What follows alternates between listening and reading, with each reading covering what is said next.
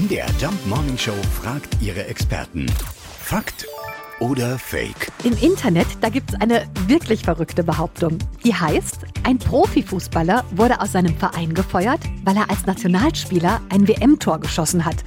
Sportreporter Thorsten vom Wege. Als der Südkoreaner Jung Wan bei der WM 2002 im eigenen Land und Japan dem Gegner Italien in der Nachspielzeit das 1 zu 0 einschenkte, da war die Freude auf seiner Seite groß. Bereits am nächsten Tag allerdings wurde er von seinem Verein entlassen. Das war der AC Perugia aus Italien. Der Eigentümer meinte, dass er nicht einen Menschen bezahlen wolle, der Italien so etwas angetan habe. Es ist also tatsächlich ein Fakt. Ein WM-Tor hat schon mal zur Kündigung geführt.